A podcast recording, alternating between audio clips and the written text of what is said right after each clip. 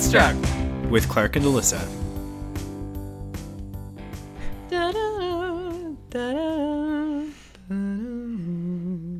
That's some nice singing there, Alyssa.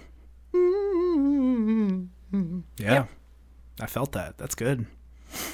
Uh, yeah, are you still singing from the movie the other night? That that is the opening little flute solo, oh, the opening overture of Beauty and the Beast. I can already tell you're going to be way better at this episode than I am. You like actually are memorizing the flute intro overtures. Oh, because I grew up with this. How do you not have it memorized? That's uh, and the and when it came on screen, I was like, when when the when Beauty and the Beast the title sequence came up and that was the soundtrack, I was like, oh, this is familiar. This is I know this. Like, Hmm. that's good. That's good. I'm still convinced that you really liked this movie. Mm-hmm. Mm-hmm. Mm-hmm. I liked it. There, I you said you didn't want to pick it apart, you or that you could pick it apart, Uh-huh. but you weren't gonna. Yeah. And then I censored myself because I was like, okay, this person does not want to pick this apart right now. Well, we can do that a little bit in this episode Mm-hmm. because this is the very special episode of Word Wordstruck where instead of talking about a book, we are talking about the movie Beauty and the Beast, Yay. released uh, last weekend, Seventeenth, March seventeenth. March 17th. So this is really exciting because you grew up li- like watching this movie. Mm-hmm. And I grew up watching it every now and then, you know, when my sister wanted to. I, I would never leave the room. It's a good movie. Uh, and I was never too manly for anything, really. This was my brother's favorite Disney movie growing up. Oh, yeah? Mm-hmm. Belle is just such a good princess. Uh, she's just such an interesting character in and of herself. And she's just so, like, even without Beast and her interactions with Beast, she's still compelling. And you can't say that for every Disney princess. My sister in law last weekend was looking at me and she's like, you know what? I, I I think Belle is your your Disney princess Oh, yeah. counterpart. And I was like, uh yeah. like, I've known this for years. Really? Are you just now figuring this out? like, Uh, come on, the, the bookworm. How would that not be you? and and she's she values it's more than bookworm though. She values knowledge and she values independence and she values adventure and and yeah, books are a big thing, but my brother in response to that was like, uh yeah, and her nose stuck in a book. She's like, Thank you.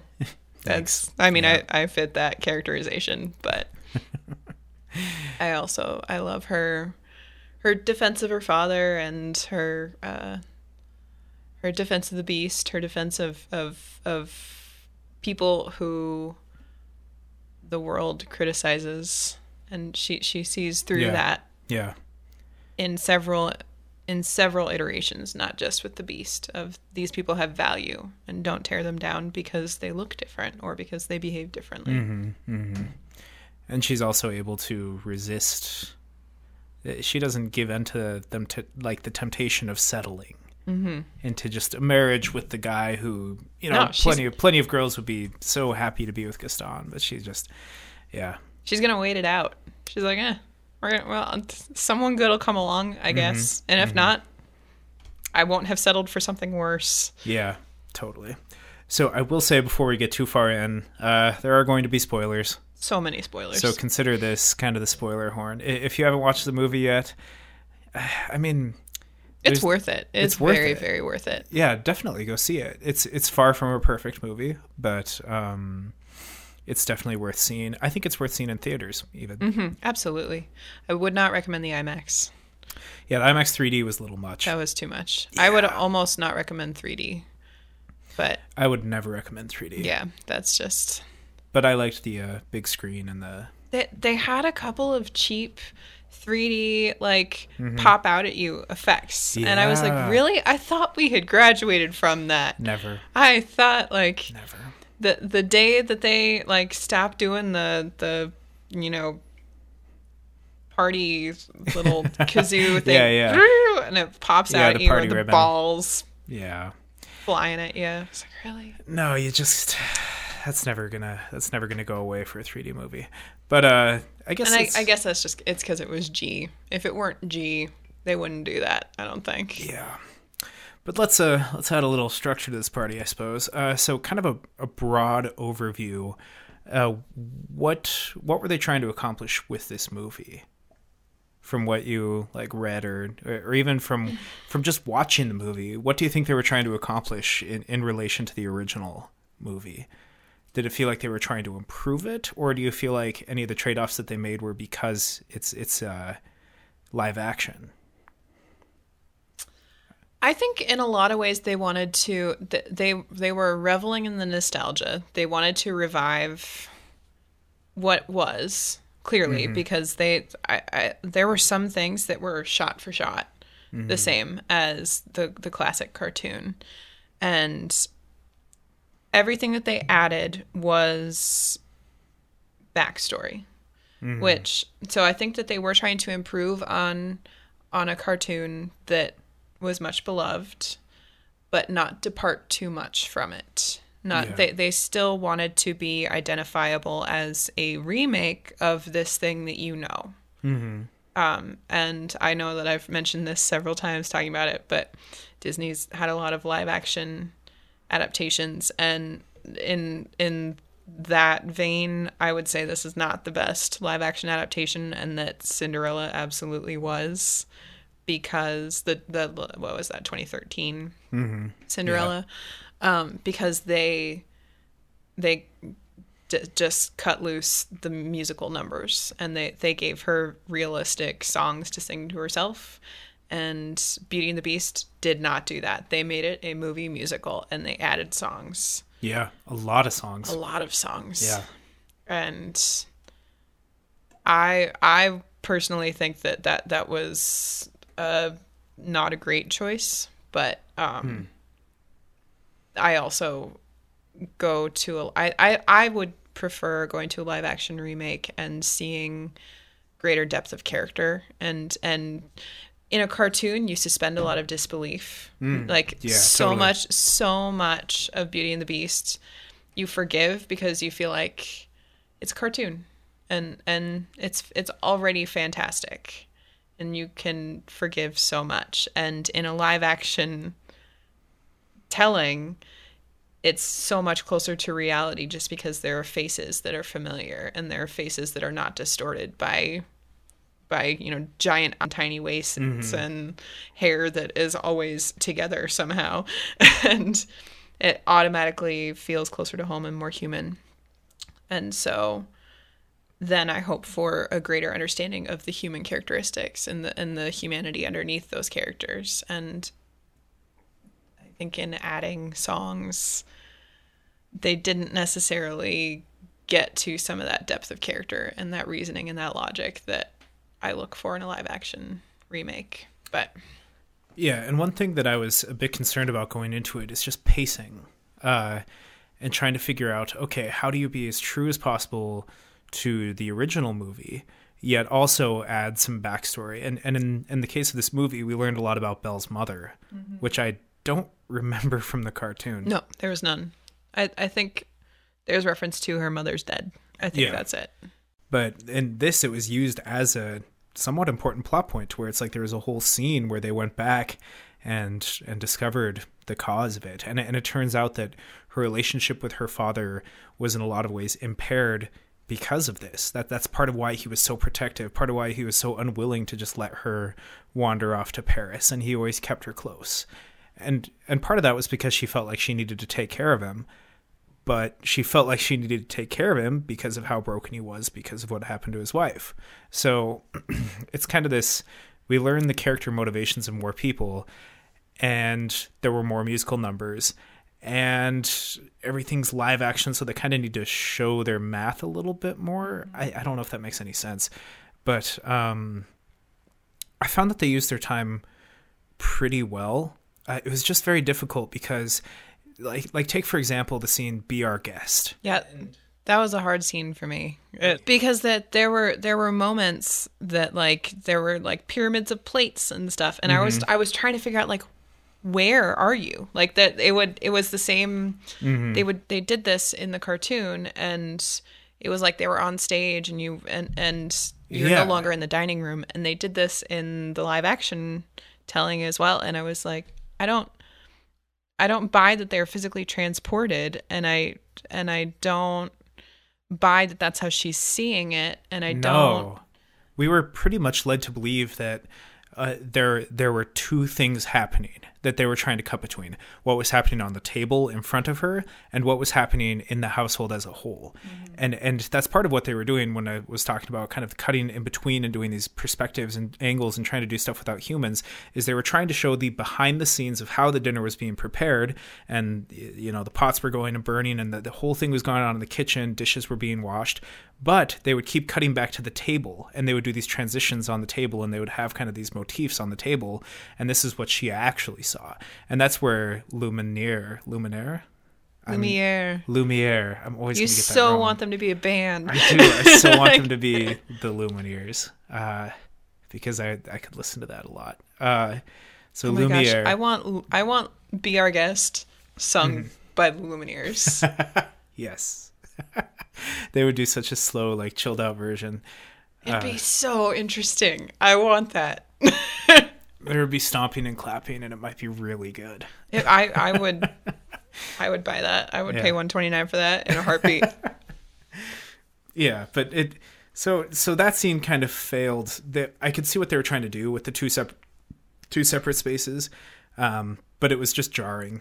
well, uh, uh, but this was a third space on top of that because there was the like the kitchen, the very Hmm. Yeah. real rooted in the kitchen on the table, and then there would be like the extravagant show that Lumiere's putting on. Yeah, And- kind of above. and it was like spotlit and and it was like a stage production and they do this in the cartoon as well but uh, it was just harder to forgive Mm-hmm. because it it created this other third space that didn't seem anchored to the ground yeah. and it it yeah it it barely works in the cartoon i would say but it works Yeah. because it's a cartoon and it it i struggled with it in the live action Yeah, so I do want to talk about. I don't want to focus mostly. I, I don't want to focus on the negatives, of course. It's Yeah. easier to talk about the differences and stuff, but I would like to highlight a little bit how, um, how humans interacted with the CGI and with the motion capture around them.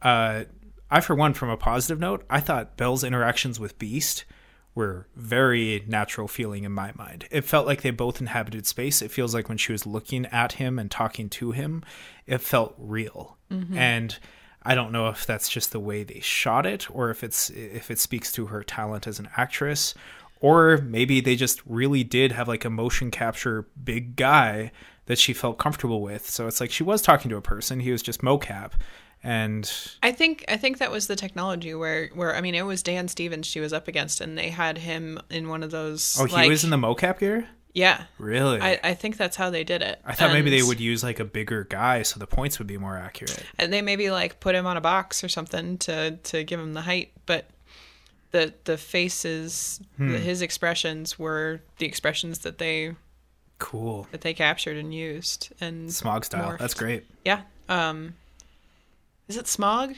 No, it's Smeagol. Both. Benedict Cumberbatch also did mocap for Smaug. Really? I had no idea. Yeah. Um, A little bit. Mostly he did voice acting, but there were times where they would try to capture his his movements and you can see him kind of like crawling and you're just like this is weird. weird. But yeah, Smeagol and Andy Serkis, of course uh, were, you know, One and the same. yeah, and he's very well known for his motion capture. But they had just like an actor doing the motion capture. Huh. Yeah, I mean, it, a lot of that, I, I, don't- I don't think all of it, but I think all of his scenes with Belle and his interactions with people, those were, anytime you saw his face, that was him, Cool.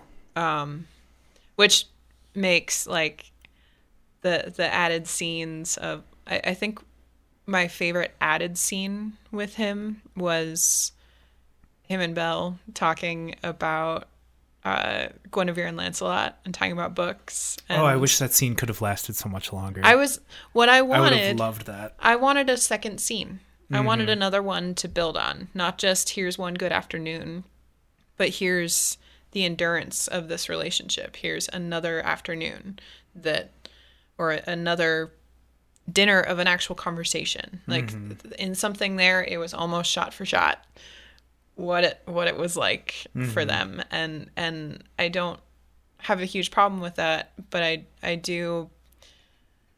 They had this added element to the story of it's winter at the castle, even though it's summer elsewhere. Mm-hmm. And so there's actually, they actually shortened the perceived timeline mm. in the live action from what it felt like in the cartoon. In the cartoon, it it feels like Belle comes to the castle in autumn and winter yeah. happens and she's there for months. Yeah, yeah. And so an attraction makes sense to build over that time and mm-hmm.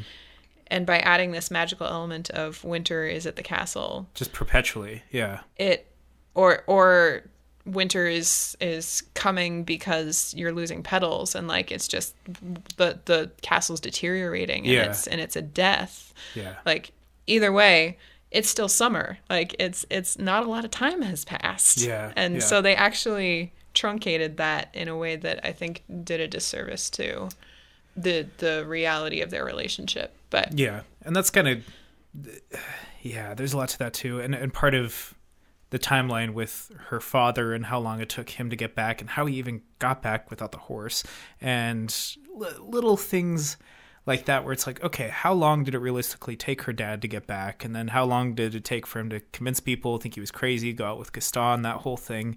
It just felt like it was really short.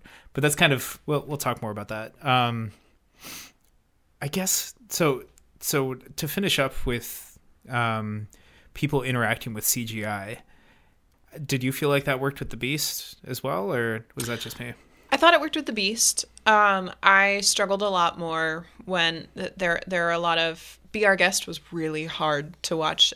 Yeah, Emma yeah. Watson react to that, and it's like she has no idea what's going on. People are maybe no. describing it, but like she had these kind of gentle giggling reactions, but they were very mild. yeah, and I was yeah. it, it it would feel oftentimes like i like i'm not even sure how you have a gentle giggle in you in this traumatizing experience. Yeah. Like it wasn't necessarily an unnatural reaction to what is immediately happening but an, it didn't have the same weight of you are a person in a in a in captivity and and there should be an edge to whatever joy you find. Yeah and I feel like that could have her being unhappy and being trapped by the beast. And, and really, I don't think the beast was nearly as mean to her in the live action as he was to her in the cartoon. I, maybe it's just because I was younger when I watched the cartoon, so I'm like, wow, this guy actually is scary. But to me, the beast was very rarely scary. I think he grabs her a lot in the cartoon, and I don't think he grabbed her near as much and no. throws her about in the cartoon and doesn't. I don't think he touches. I don't think he lays a hand on her. No, and the and the tantrum that he has when she won't leave her room was pretty mild. Mm-hmm. Uh, like he just pounded on the door harder, and then when he was upset, it was mostly him just complaining to people in the bath while he was in the bath. And um, the I think in the cartoon, it's sort of similarly to how um, the Dursleys talk about food in the book versus in the movie. Yeah. Like in the book, it's the the extremeness of it feels somewhat fantastical because of its surroundings. And in the cartoon him talking about if if she doesn't eat with me she doesn't eat at all. Like it kind of doesn't really sound like it has the same weight in the cartoon. Whereas i yeah. think the reality of that in a live action of like oh like like he will starve her. like that is that is starvation yeah. that he is talking about. And and the same with the book to the movie in harry potter of mm-hmm. of that like they had to almost make it more realistic by milding it like in in the movie because the reality of not feeding a kid for weeks is he dies. Yeah yeah. And and for the beast to suggest that is essentially yeah. Yeah very i'm condemning you to death in a gorgeous room. Wow that's very poetic. So what do you uh, what do you think really worked well or like what were i guess specifically like what worked because it was live action that maybe they couldn't have done in a cartoon Was there anything? Yes. Okay. Um, I think I think the costuming was spectacular. And I think Completely. Yeah. Like- it was great. you see incredible costuming and sets in a cartoon and it it feels it, it feels like a fairy tale. Whereas this felt like it was rooted in a real place. It was rooted in a real time in france.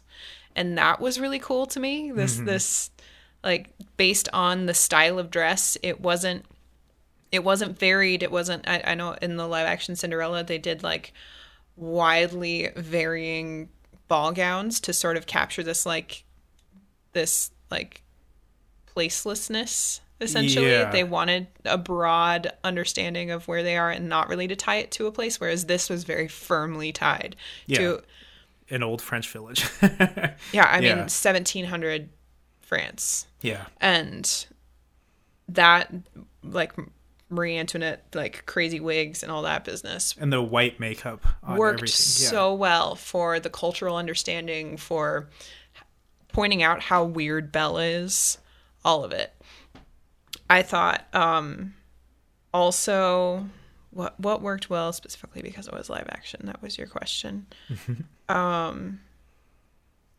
I I would agree real quick that just the place in general, the fact that we could see the village and then the the camera would pan and we would see these beautiful rolling hills and we would see the woods and we would see how this big castle with the help of a little mysticism I'm I'm sure could be obscured. It, it's off of a different path. It's it took a tree falling for him to really even see the path, and I'm sure magic played a role in that too. And and the fact that you look down that path and you're like, yeah, there's some wolves down there. There's some like real.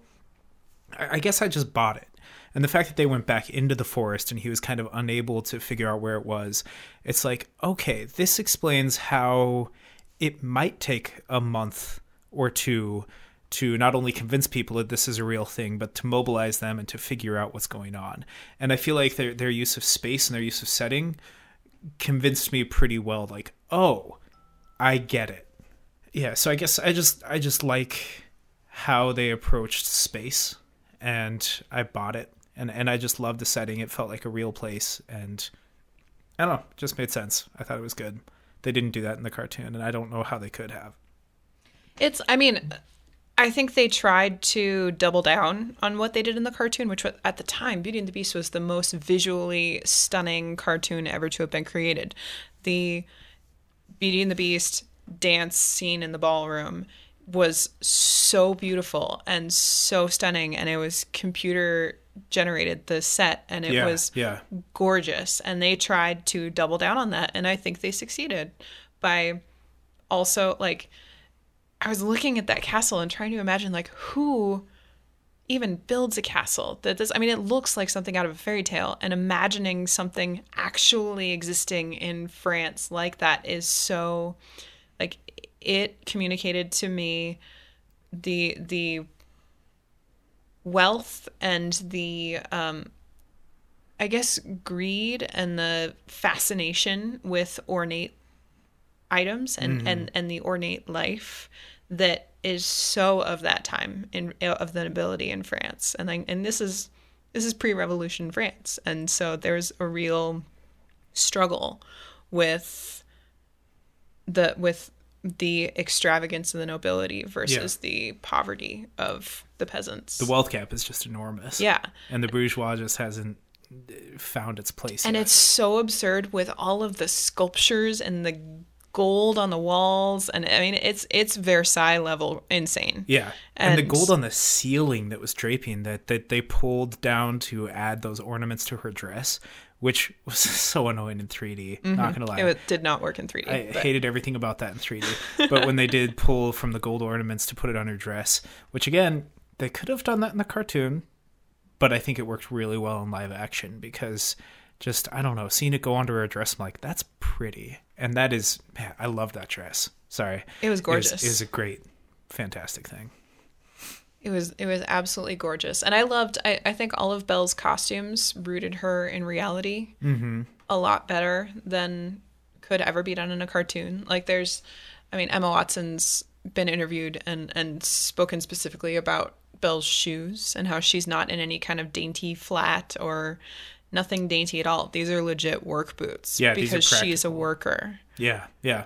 And like when she goes after her father, she puts on her boots. And when she goes to get Maurice and then has to go back to the castle because they're storming the castle, she's in her boots. And she has like she's in her boots in the petticoat of her ball gown. And so it's like there's a discrepancy there of of this fine like un- Yeah, under yeah. thing and also like she's i mean it it doesn't matter what she's wearing she's got to get somewhere practically Yeah, and i love because- that about her because she's Belle first, and and any sort of princess way last, Mm-hmm. way last in her priorities because she's not. And and the fact that she's considered a princess, I mean, that's only because it's assumed she eventually marries nobility. I mean, she's not noble, and and she's not even really like if if an actual princess had gone to the castle to be with Beast,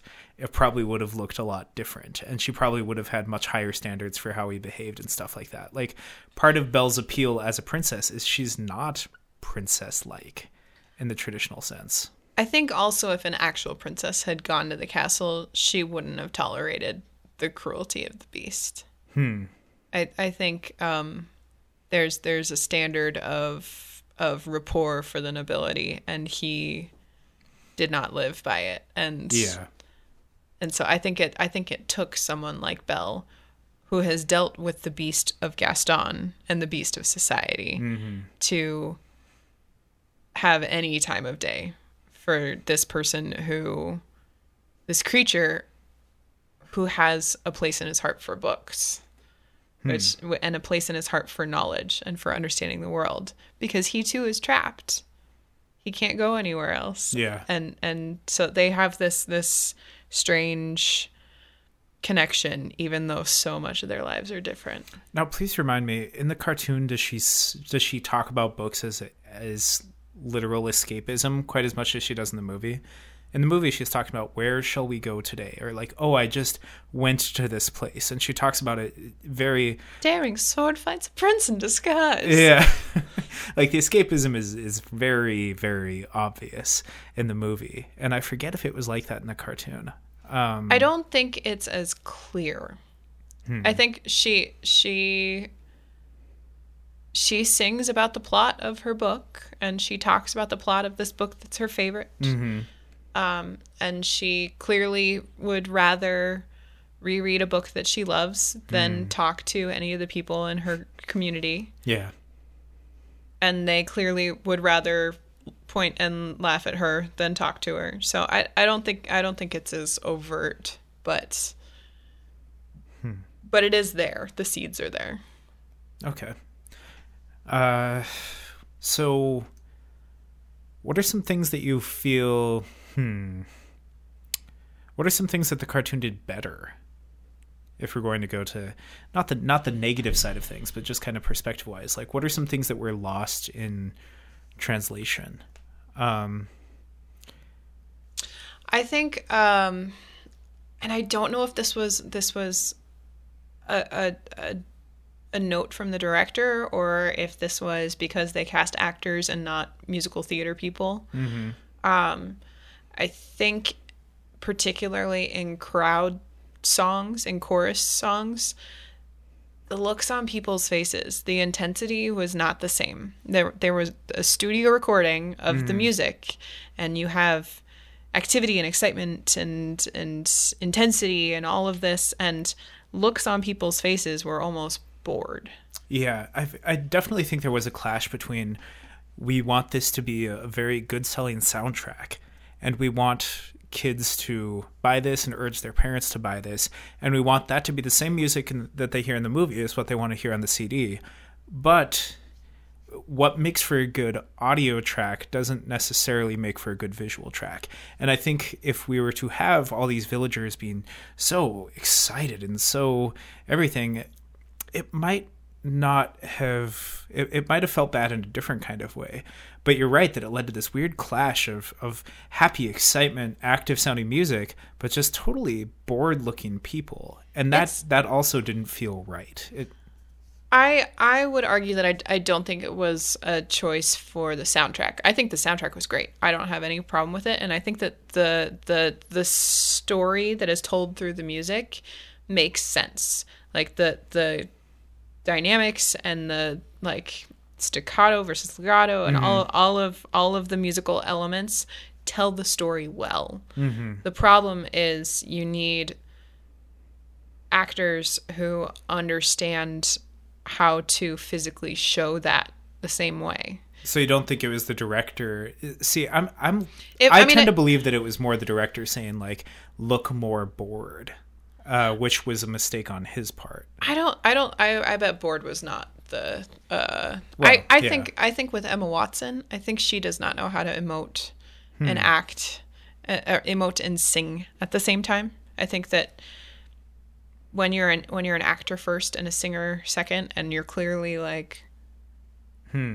uh, there there was I think some some auto tuning and cleanup going on as well yeah there. yeah um there's definitely a lot of post work on Yeah. the on the vocals I, I, I think that that is a really nerve wracking thing as an actor when you're not a trained musical performer.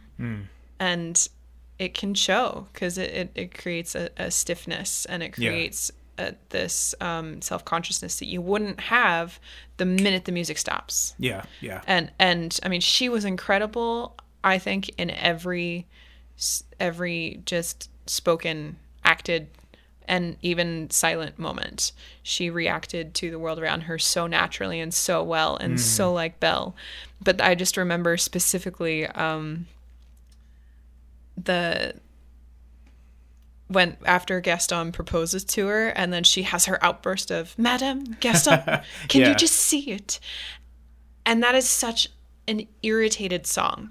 She is so like that is the final straw Yeah. of I am leaving this town.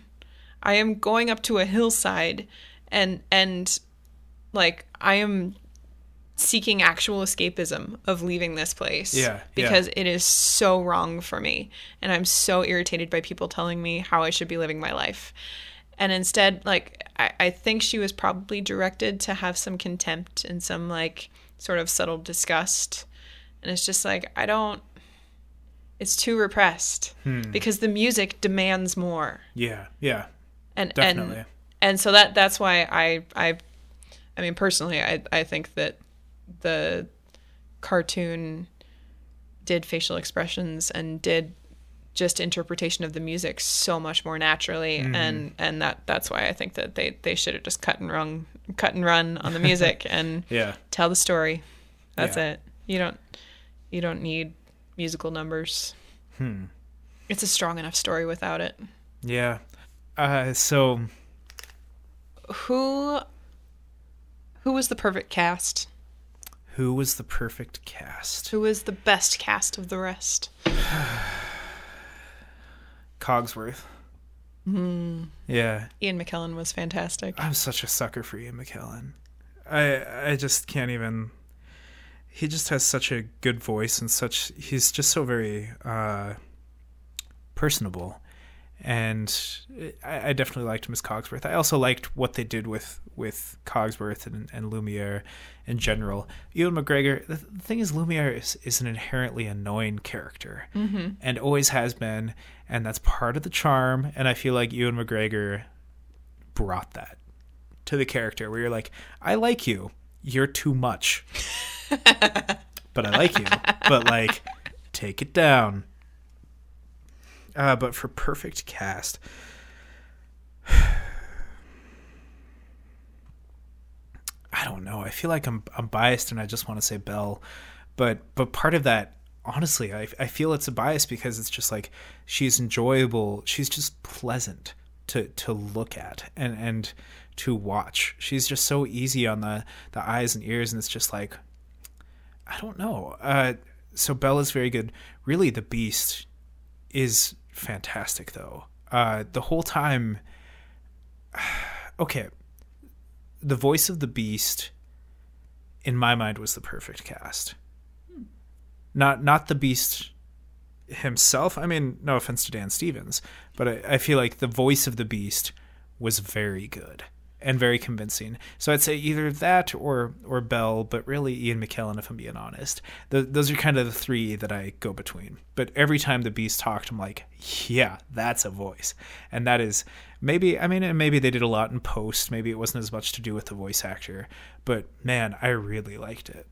I really that's interesting to me because I'll agree with you there. I think Dan Stevens did really well when he was the Beast anytime it was Dan Stevens mm-hmm, playing the Prince, I and I don't know if this was direction too. I had a really hard time buying him, and I also had a really hard time buying him at the end. yeah, yeah. It was it was just a little too cheesy for and like, me and i didn't really believe that he had changed much just based on like his mannerisms and i don't know it was i i wanted I think again that that uh, actual I wanted to hear him talk. I wanted to hear more from him and actually I, I wanted more than the, the yeah. shot for shot. I'm looking, I see your eye. It's it's the same creature. Oh yeah. my gosh. Annie's pretty. Now I'm gonna kiss him. He was he was very doe-eyed, very deer in the headlights, very what, like, which is very much like the cartoon. Yeah, like yeah. it. It was. It, and I, I, think that they married that scene too closely mm. to the original. I I think I needed. I don't know. I I I don't know what I needed, but I I and I I think uh, probably it was the direction because yeah. there was something about his movements that mm-hmm. was just too almost Jack Sparrow. Yeah, the fluidity. yeah, I, I, needed to see some sort of transition where he would still be tensed up as as the Beast would be. I, I needed him to. I needed to see that moment where when he becomes a human, it's he's not just loosey goosey right away. He's still hunched. He's still perhaps tense. And then I wanted to see kind of this moment as he kind of realized what was happening and maybe reach out his arm and just kind of you see the tension dropping and you see him becoming more human in his posture changing his reaction. I, I would have benefited from that shot. Uh, but this does kind of lead me to an interesting aside that I, I, talked to you about after the movie, but I'd like to get into a little bit here. Um, the whole scene where the furniture, it, it, everybody was gradually becoming more locked into their state, mm-hmm. which I think was hinted at in the cartoon, but but the movie took it much further. I think um, I, I talked with my roommate about this, and I really should have watched the cartoon more recently. I don't. So I don't think they they. I don't think becoming in inanimate objects is a part of the curse in the cartoon. No, I think it's just you'll stay in that form forever. You're, you're stuck this way. But not that you'll just become So yeah. And that's yeah. actually um, uh, for for Lumiere's fervor to mm. to you know marry the beast off to anyone it doesn't matter like that that Makes I understand the the fire that drives him there and it's I don't want to be an inanimate candlestick. Yep, yeah. And I totally bought that and I loved that as a motivator and I felt like it was just really effective.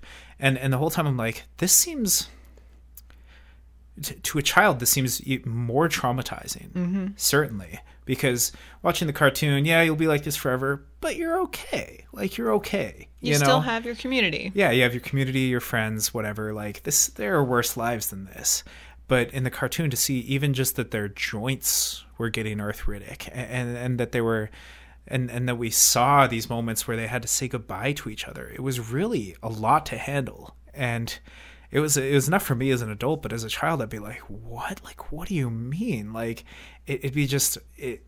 It was very effective. Uh, so I definitely liked that adaptation. I, th- I think that it added more, definitely a lot more tension and a lot more, like you said, understanding of why everybody's a bit more rushed about this whole thing.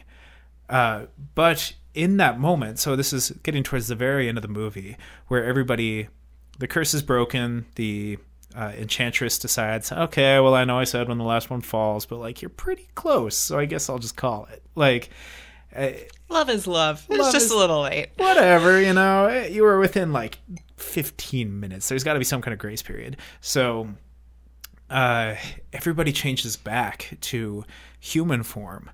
And the very first time that we see all of these characters speak, we don't actually see them speak. We see it shot from behind, or the little boy is actually like running behind something real quick. Chip, you, don't actually see his mouth making the words as he says something, and and the way that they temper us into being like, okay, that voice that you've heard for this teapot, this person is about to make those same noises with their mouth. Are you ready for that? And, and it kind of tempers you into it, where it's like the first time you hear the teapot speak, the first time you hear the Lumiere speak, the first time you hear Cogsworth speak, you don't actually see the physical actor doing it. They shoot it from such a way that you don't have to confront that right away. You get to settle into the idea that that, that person is that character. And I feel like that was done specifically for children, so as not to just traumatize them too quickly and to confuse them too quickly. I think it was. I, I I'm not sure it was even. I wouldn't say it was for children. I think that it's a way to not abruptly and like and now we have a person and Yep. that voice is vaguely familiar. It's it's. I think it's just smart storytelling of that's a really tough transition to show, mm-hmm. and rather than having the same like the beast at least has limbs and a face Yeah. but to see like arms shooting out of a cup like that's Yeah, that's true. that's legitimately traumatizing yeah. and and there are just so many voices that we became familiar with throughout the show but that that it might be kind of hard to keep them all straight Yeah, yeah. and so I, I think it was just a, a really clean way of introducing this human is the person who's been making this voice because you Mm-hmm. and I were talking the whole time through like who is Plumette? Who is that voice? Yeah, we just could not place it. I thought maybe it was Estelle because she does voice acting and she is that's that's very much a similar timbre to what Estelle is capable of. I was also thinking it could be I don't know, I had a few people just kind of rotating through my head. It could be uh Janelle Monáe, who I've heard some people say would make a great doctor. And I, I'm Yeah, she would. yeah.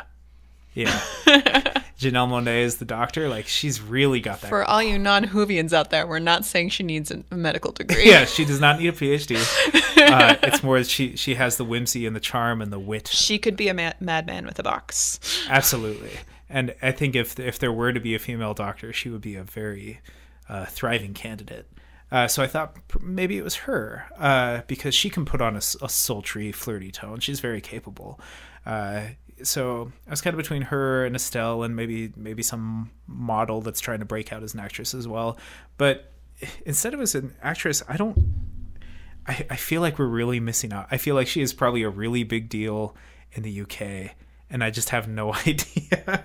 Yeah, what's her name? uh, trying to look it up. She's not even on the first page of. Oh, there we. Oh, all right. Here we go. So Plumette is. Oh boy, Gugu Mbatha-Raw. I have no idea how to pronounce that. I'm so sorry. She's from England. Um. Huh. Oh yeah, She's in Jupiter Ascending. Okay. I've seen a lot of these. Okay. So she is established. I just could not place her. And then uh, during her reveal, I feel like they spent extra long just hovering on her as an actress. And I'm just like, okay, I should be getting something here, but I'm not. Anyway. Yeah, she's she's one of those people that uh, the way that they showed her, and I think part of it was we she was one of the only one of the only servants who we didn't see before before the curse. yeah. And so like it felt like a big reveal reveal because of that, I think. The only the other people were Lumiere and Cogsworth and Well, and- Mrs. Potts. Mrs. And Potts. all three of those were big names. Well, like- and we did see Madame Garderobe, the, Yeah. the um, she was the singer in the beginning, and Yeah. then playing the piano for her was, of course, the uh, yeah, so like it almost felt like they made less of a deal out of those two revealing because we'd already seen them. yeah, exactly. But those other four, Mrs. Potts, Lumiere, Mm-hmm. Cogsworth, and Plumette, are all people who we had gotten to know very well Mm-hmm, throughout the film and we hadn't seen them yet as people. Yeah. And so I had I had not placed I was not I wasn't even thinking about who is Cogsworth. It was just a good Cogsworth voice and I was buying it. And then when I saw Ian McKellen I was like, "Oh, that's who that is." It's been Ian McKellen the whole Oh my gosh. and like I sort of forgot that Lumiere was was Ewan McGregor and Yeah. I was not concerned about who Mrs. Potts was and and but then so those were all sort of delightful surprises of like, oh, like I know all these people. So that's Yeah, why yeah. that's probably also why I expected Plumette to be someone recognizable. Yeah, because they just put yeah. But yeah, her like ballet dancer, like even her role as like clearly the the performer. she she's a ballet dancer. Mm-hmm, Yeah. like that felt like it should be someone like I don't know Maya, or or yeah, like yeah. so, someone with a performance background and i mean she's she's she was in the movie beyond the lights which is Hmm. a, a singer it's it's about a singer Yeah, and a she's got chops, so so it's like she has played that sort of role but Hmm. it's it felt more like something that should be some sort of like r&b star yeah, totally. And that's why I was thinking Janelle Monáe Yeah. Estelle. Uh, so casting choices. You what's yours? Who do you think was the perfect cast? josh gad Josh Gad? hands down His scenes did not work for me. oh they he did was not. I'll agree he was a very good cast. He was he a was the best LeFou. I think that he balanced Gaston really well. Mm-hmm. Um, Luke Evans did a fine job with Gaston, and I think they did some interesting, planted some interesting little seeds of why Gaston is the way that he is. Yeah, He's sort of yeah. of of the generation of I've lived a war and felt the purpose of war, and then I came home, and I am not interested in this life here. I Yeah. am interested in the chase. I'm interested in the hunt. I'm interested in war. which is again an angle that I was not used to with Gaston, but I felt like it was very effective. It was so fitting. Yeah. And then to see LeFou, and and I I just thought every. I thought he brought a humanity to to LeFou. I never quite understood LeFou in the cartoon. yeah, Why why is his sidekick just so starry eyed over this dude who's a terrible human being? and why does Gaston tolerate him? Because he he's less far just far less likable in the cartoon. He's far less likable, but I think Gaston, um, he likes his ego being stroked, and no one is no one is better at that than LeFou. Yeah, yeah, um, I think I don't understand why LeFou he's he's he's kind of a bottom feeder with Gaston in the mm-hmm. cartoon. He's he's gonna ride his coattails, and I like how I like the direction that they gave him in the film of he's he's enamored with him. He's drawn to him, and he he's gay. He likes him. yeah. He's he's actually attracted Yeah. to him. Yeah, but then on top of that he has a humanity to him like he he tries to humanize gaston he mm-hmm. tries to pull him back he tries to ask the question of are you sure you want to leave this guy to the wolves are Yeah. you sure like he he asks the questions that the audience feels and so in some ways he feels like the conduit for the audience mm-hmm. and i think that he does those in really logical compelling ways in and in ways that it makes it so we understand how Gaston is the bad guy. Mm-hmm.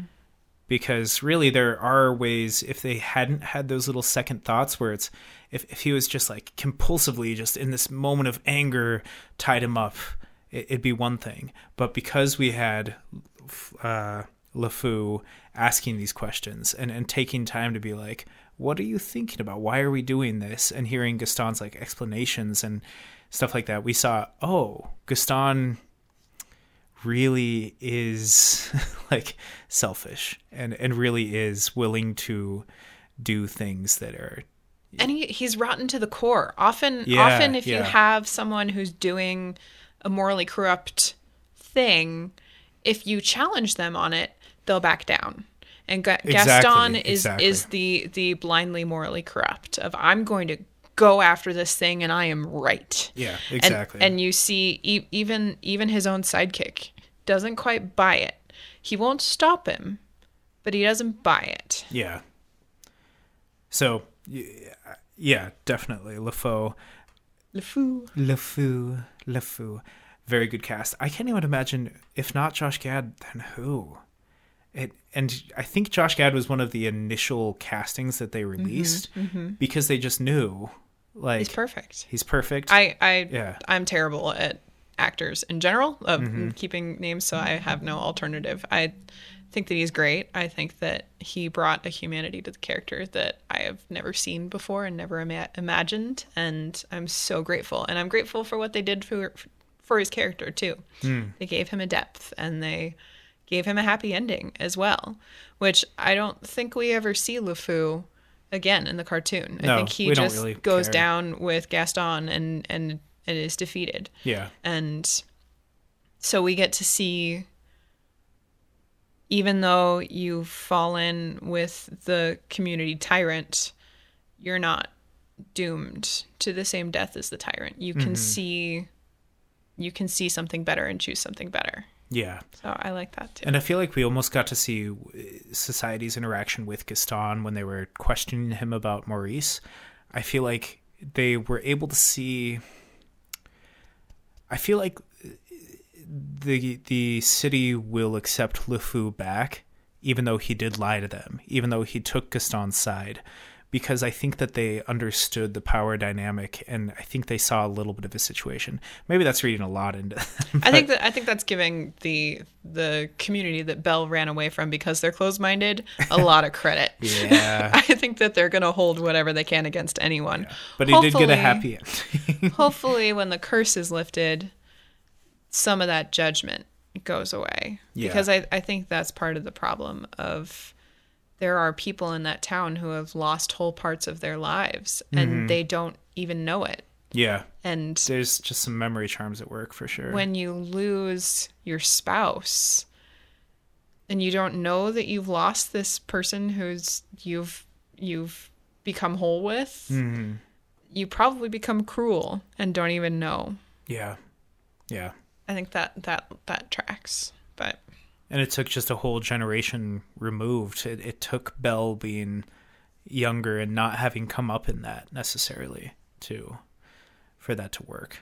well, they were Um, transplants. Yeah, well, Yeah. yeah, yeah. But she was also like a generation younger and a transplant, so she didn't have that same, yeah, that same weird history. Mm-hmm. Uh, any other perfect casting? I mean that that's my number one. Um, I think uh, Emma Thompson did really well as Mrs. Potts too. I think Mrs. Potts, um, her her the character choice that they gave her of of we we made the beast. Mm-hmm. We are held accountable, and if we are cursed, I liked that. Yeah, we're stuck this way. But you know what? We deserve it. yeah, Um, I think the delivery of that line was really, really well done. yeah, Uh, the the shame and regret that she feels was so evident, and it explained, um, you know, Lu- Lumiere's willing to do anything to get his humanity back, and Mrs. Potts, who has a son who's going to become a teacup. And she doesn't fight with the same fierceness. And i think that it's that shame that prevents her. And she she looks at her own son and she thinks i can't model you know getting getting my humanity back at all costs when i know i i, I don't deserve it. Yeah, and that that's maybe um an unfair judgment on herself but i understand it and and so i think it that there was a richness to that character that wasn't there before. And we see the first glimpse of it when she comes into the room after Belle refuses to go to dinner and and she goes in and she sees that Belle has tied together all of these gowns and dresses and she's trying to form a rope down uh and she doesn't fight it. She just says it's a long way down. And I totally thought that that was a tactic in that scene. I thought that, okay, okay, you're going to reverse psychology this. exactly like go for it see But- how that works yeah but yeah. no i feel in like it was retrospect, authentic yeah, she's like, you get out, yeah yeah leave, leave us to rot. Yep. and I was in the same way where it's my perspective on that changed throughout the movie, where I'm like, oh, huh, very interesting, and there were a lot of little moments. I would you do you plan on watching this again? Yes. Nice. I I plan to buy it when it comes out. Nice. I the Cinderella live action is one of my comfort films, Mm-hmm. and when I am having a bad day, that is a surefire way to uh, just make me feel warm and and I love the line in it of of always have courage and be kind. Yeah. Yeah. And I'm just I think that this will it, it might not be as frequent of a visit, but I absolutely want to see it again. I want to see it not 3D because I think there Yeah, are some scenes yeah. that will work better not 3D. I agree. Yeah. So to wrap this up, uh, real quick, just like what are what are some of your favorite scenes? What were just some of your favorite moments? Hmm. Big question. Mm-hmm. My favorite moment in the entire movie was Maurice's song. Oh yeah. meeting Maurice. And that song tore me up. And he that that's another cast that was almost perfect for me was Maurice. Um He was played by Kevin Kline. For those who yeah, and and he brought uh, uh, in in the cartoon he is crazy old Maurice. He is just a crazy dude. And in the live action he is someone who thinks differently. Mm-hmm, He's mm-hmm. smart and he is traumatized. He has lost things in his life. And he is still fighting and he is still hoping and he still loves his daughter with all of his heart. And it's such a fullness that he brings to that character. So that song, like, I bought every second of it. I Yeah. was I was waterworks. and so I think it's a strange answer, but I think that's probably my favorite moment. A close second, I think, would be uh, the the moment in the house in Paris. Oh, where she learns her mother's origin. Mm-hmm. Yeah, that's a scene. and that that moment of of the beast discovering some of her past and having kindness toward her about it Yeah, and and understanding some of what makes Belle Belle and what makes her father her father and that just that that expansion of the story was so smart and so great and I loved it. Hmm. What about you? I definitely also very much liked those moments. uh, just her interactions in the village uh, were great, where we where we really got to see the the scope of things, and I, they just did a great job setting the scene. I will say, uh, I I liked a moment that you didn't like is well, I won't say you didn't like it, but it uh, when we talked about it, you didn't seem super fond of it. But the moment where uh, the Beast and Belle were outside walking around, and and he was quoting, or she was no, she was reading from a book about um, seeing things with new eyes, and and we just saw him kind of looking out, and his eyes light up, and he kind of had this moment where we saw this this little glimpse of him to where he's hmm. It's like he didn't realize how much he had changed over the previous couple weeks until that moment. It's not that he changed in that moment, it's that he had been changing. And it was in that moment where he realized, oh, I'm different.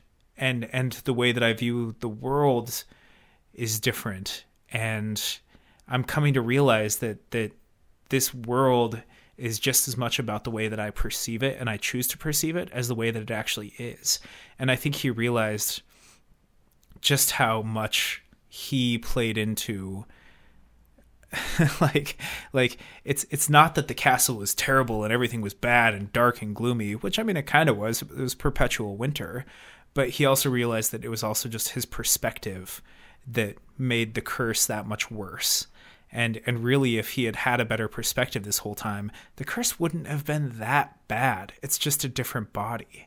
Uh, so I I really like the moment where he kind of realized that that this is bigger than him and also that he is a player and an important player in his own happiness and in his own sanity and in his own curse and his perception of whether or not the world was fair that he that he was a player in that so i liked that moment a lot I thought of a third one. Can I share a third one? yeah please Because I I just remembered this and I think it was the smartest thing that they did for Belle. wow okay They made her an engineer.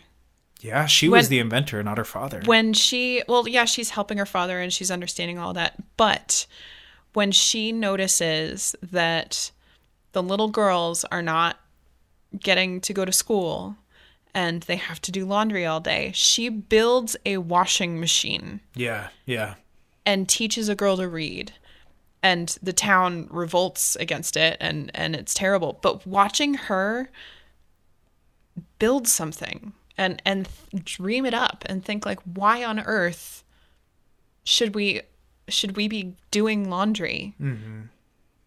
Let's build it. And I- and i just love that she didn't just pull the girl aside to teach her to read. She didn't she didn't diminish the fact that, that the work needs doing. Yeah she was getting things done. She, she was just she respected that and she created a solution. Yeah and it was so awesome i felt so like empowered and just like yeah you go mm-hmm. invent a better world because it needs it Yeah.